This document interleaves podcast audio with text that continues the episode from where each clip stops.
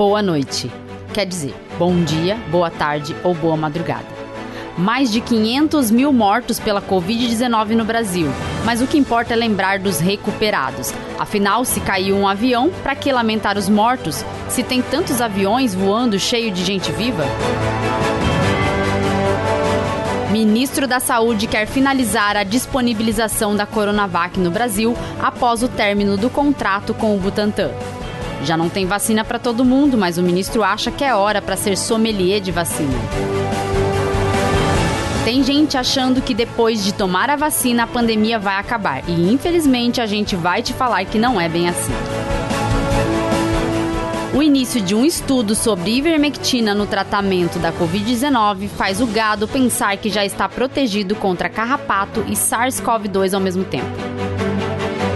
O negacionista Osmar Terra, plana, vai até a CPI para reforçar as mesmas mentiras contadas pelo Instituto Vozes da Minha Cabeça. Escuta a ciência. Olá, eu sou a professora Letícia Sarturi. Sou mestre em imunologia e doutora em biociências e fisiopatologia. Nesse episódio, vamos fazer um giro de notícias envolvendo a ciência sobre alguns fatos ocorridos nessa última semana. No sábado, dia 19 de junho, ultrapassamos a marca de 500 mil mortos. Uma marca triste que nenhum país desejaria passar. Muitos países tiveram muito menos mortos do que o Brasil. Infelizmente, nosso país tem 12% das mortes por Covid-19, mesmo que tenhamos uma população que corresponde a menos de 3% da população mundial. Mas o governo sequer lamentou os 500 mil mortos. Afinal. Ah, cara, quem fala de eu não sou coveiro, tá vendo? Mais uma coisa, como Não, não sou coveiro. Você sabe a importância de calar a boca? E como se não bastasse o silêncio do governo, o ministro das Comunicações, Fábio Faria, fez uma declaração absurda nas redes sociais. Peraí que eu vou ler. Em breve, vocês verão políticos, artistas e jornalistas lamentando o número de 500 mil mortos. Nunca os verão comemorar os 86 milhões de doses aplicadas ou os 18 milhões de curados, porque o tom é sempre o do quanto pior, melhor. Infelizmente, eles torcem pelo vírus.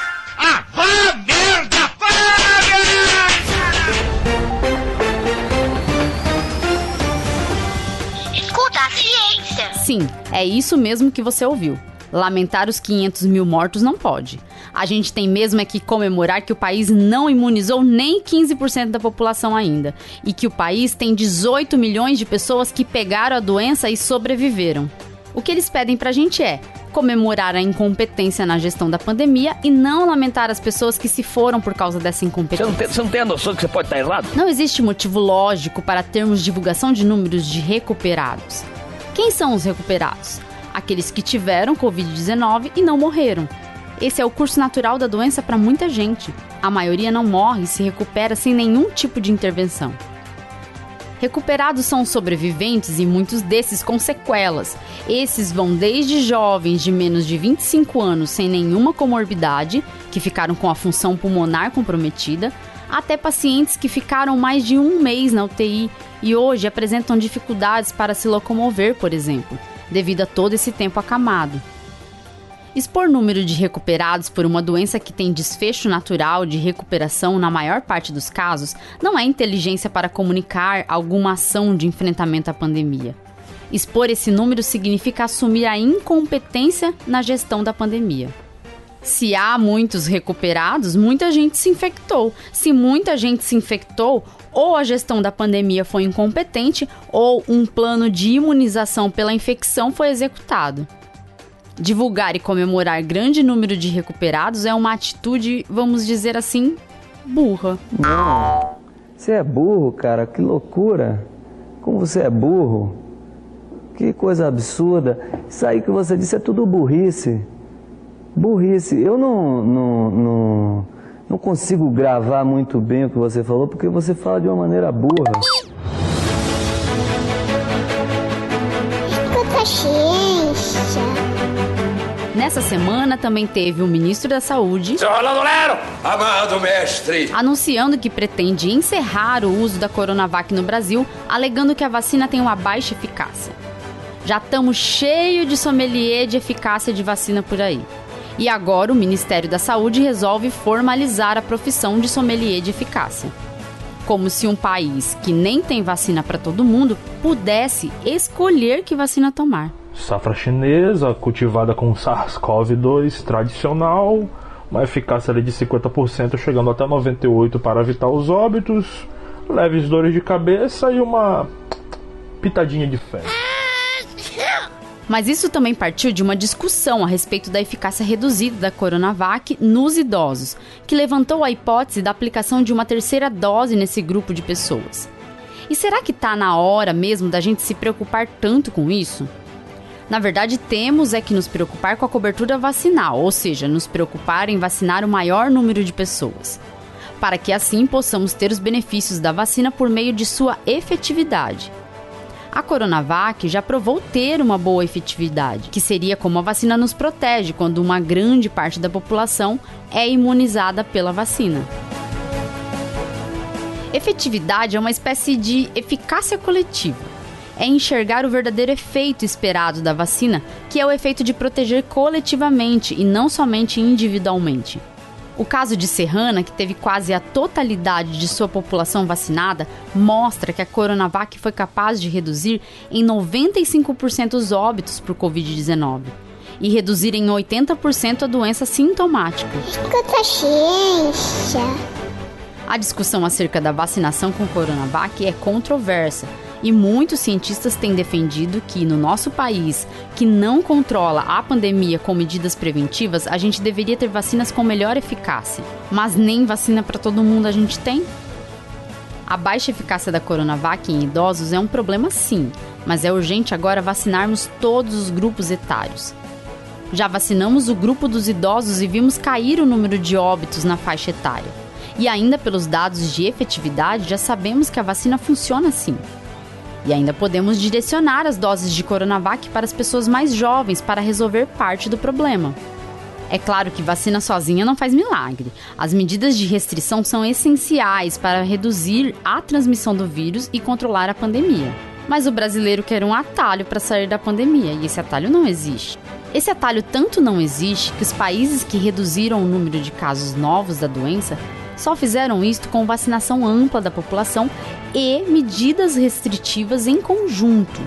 E os países que retornaram às atividades sem muito controle já viram subir novamente o número de casos da doença. É o caso do Reino Unido, onde inclusive tem circulado a variante Delta. É preciso vacinar muita gente e é preciso também controlar o retorno das atividades, evitar aglomerações, alta mobilidade, temos que usar máscaras de qualidade, as PFF2, e ventilar locais fechados com reunião de pessoas. Essas medidas associadas à testagem em massa e também rastreamento de contatos dos positivados podem sim controlar a doença e diminuir a chance do surgimento de novas variantes do vírus. Mas aqui no Brasil há pouca gente disposta a se esforçar tanto, como se a gente pudesse ter outra opção como se fingir que tá tudo bem faz as coisas ficarem bem.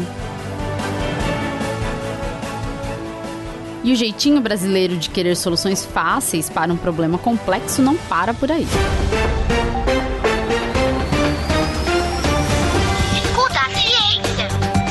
Os ivermectiners ficaram todos alvoroçados por causa do início de um estudo sobre o uso da ivermectina na Covid-19, feito pela Universidade de Oxford.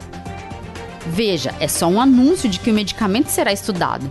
Mas para o gado já é uma comprovação científica de que tomar ivermectina, além de eliminar os carrapatos, elimina o vírus. Ivermectina ouro fino é indicado para animais de todas as idades. Controla parasitas internos e externos. E de uma coisa eu sei: se é ouro fino, é certeza de qualidade. Além desse estudo, muitos têm citado o estudo sobre ivermectina de uma revista que eles acharam que era a Nature, mas não é. Para quem não sabe, a Nature é uma revista científica muito prestigiada, o que não é o caso de muitas revistas científicas predatórias por aí. Os periódicos predatórios são aqueles que você tem que pagar uma grana para publicar e então a revista publica o que tiver na fila, sem uma análise criteriosa do seu trabalho. Resultado, trabalhos cheios de limitações são publicados. E esse é o caso de trabalhos publicados sobre ivermectina. Se fôssemos apontar aqui todas as limitações, precisaríamos de um episódio inteiro para isso. Mas as limitações desse tipo de trabalho vão desde a citação de sites que publicam fake news até a citação de artigos não revisados por pares. Escuta ciência. Nessa semana também teve o negacionista Osmar Terra Plana indo à CPI para repetir as mesmas mentiras de sempre. Falou que as vacinas contra a Covid-19 não passaram por todos os testes e a gente já explicou em outros episódios que elas passaram sim por todos os testes. Ele também falou que não defendeu a imunidade de rebanho morra quem morrer como fim da pandemia. Mas a gente sabe que ele defendeu, né? Que termina com a epidemia é o aumento de pessoas com anticorpos. Naturalmente, vacinadas naturalmente pelo vírus. É o que a gente chama de imunidade coletiva e imunidade de rebanho. Não é a vacina que vai acabar com a, com a pandemia. Quem vai acabar com a pandemia é a imunidade de rebanho. É a imunidade que as pessoas estão adquirindo. Vocês estão de sacanagem! Para não falar outra coisa, para não tomar processo para vocês. E a gente também sabe que é um plano absurdo imunizar pela infecção, levar milhares de brasileiros a adoecerem e correrem o risco de morrer só para não comprar vacinas ou só para salvar a economia. Tá aí. A economia vai bem às custas de meio milhão de brasileiros e brasileiras que se foram para sempre. Não fizermos besteira, se reagirmos corretamente à crise, em cinco, seis meses ela foi embora. Nunca vi uma pessoa burra desse jeito, cara. Escuta a ciência. E por último, uma notícia extra: chegou a vacina da Johnson Johnson no Brasil. Veja, agora elas lavam os cabelos com shampoo Johnson's. Foi feito especialmente para crianças, mas os adultos também podem usar. Segundo, enfatizar que ele é suave. Aquela velha história. Não irrita os olhos, Ah, eu não posso fazer mais nada, tô ficando velho, tô acabado. Essa vacina da Janssen é uma vacina de dose única que usa a tecnologia de vetor viral. Um adenovírus que carrega o código genético do SARS-CoV-2 para a produção da proteína S, fazendo com que o nosso sistema imune responda contra a proteína S do SARS-CoV-2. Uma tecnologia semelhante à vacina da AstraZeneca, mas que precisa só de uma dose para imunizar. Como as doses de vacinas que chegaram estão com o prazo de validade curto, espera-se que as doses da Janssen sejam priorizadas no calendário de vacinação nos próximos dias. Agora que venham mais vacinas, né, gente? Antes que venham novas variantes. Afinal, já temos tantas notícias de novas variantes que mal conseguimos acompanhar. E infelizmente a vacinação no Brasil também nem consegue acompanhar a velocidade com a qual o vírus tem feito mutações.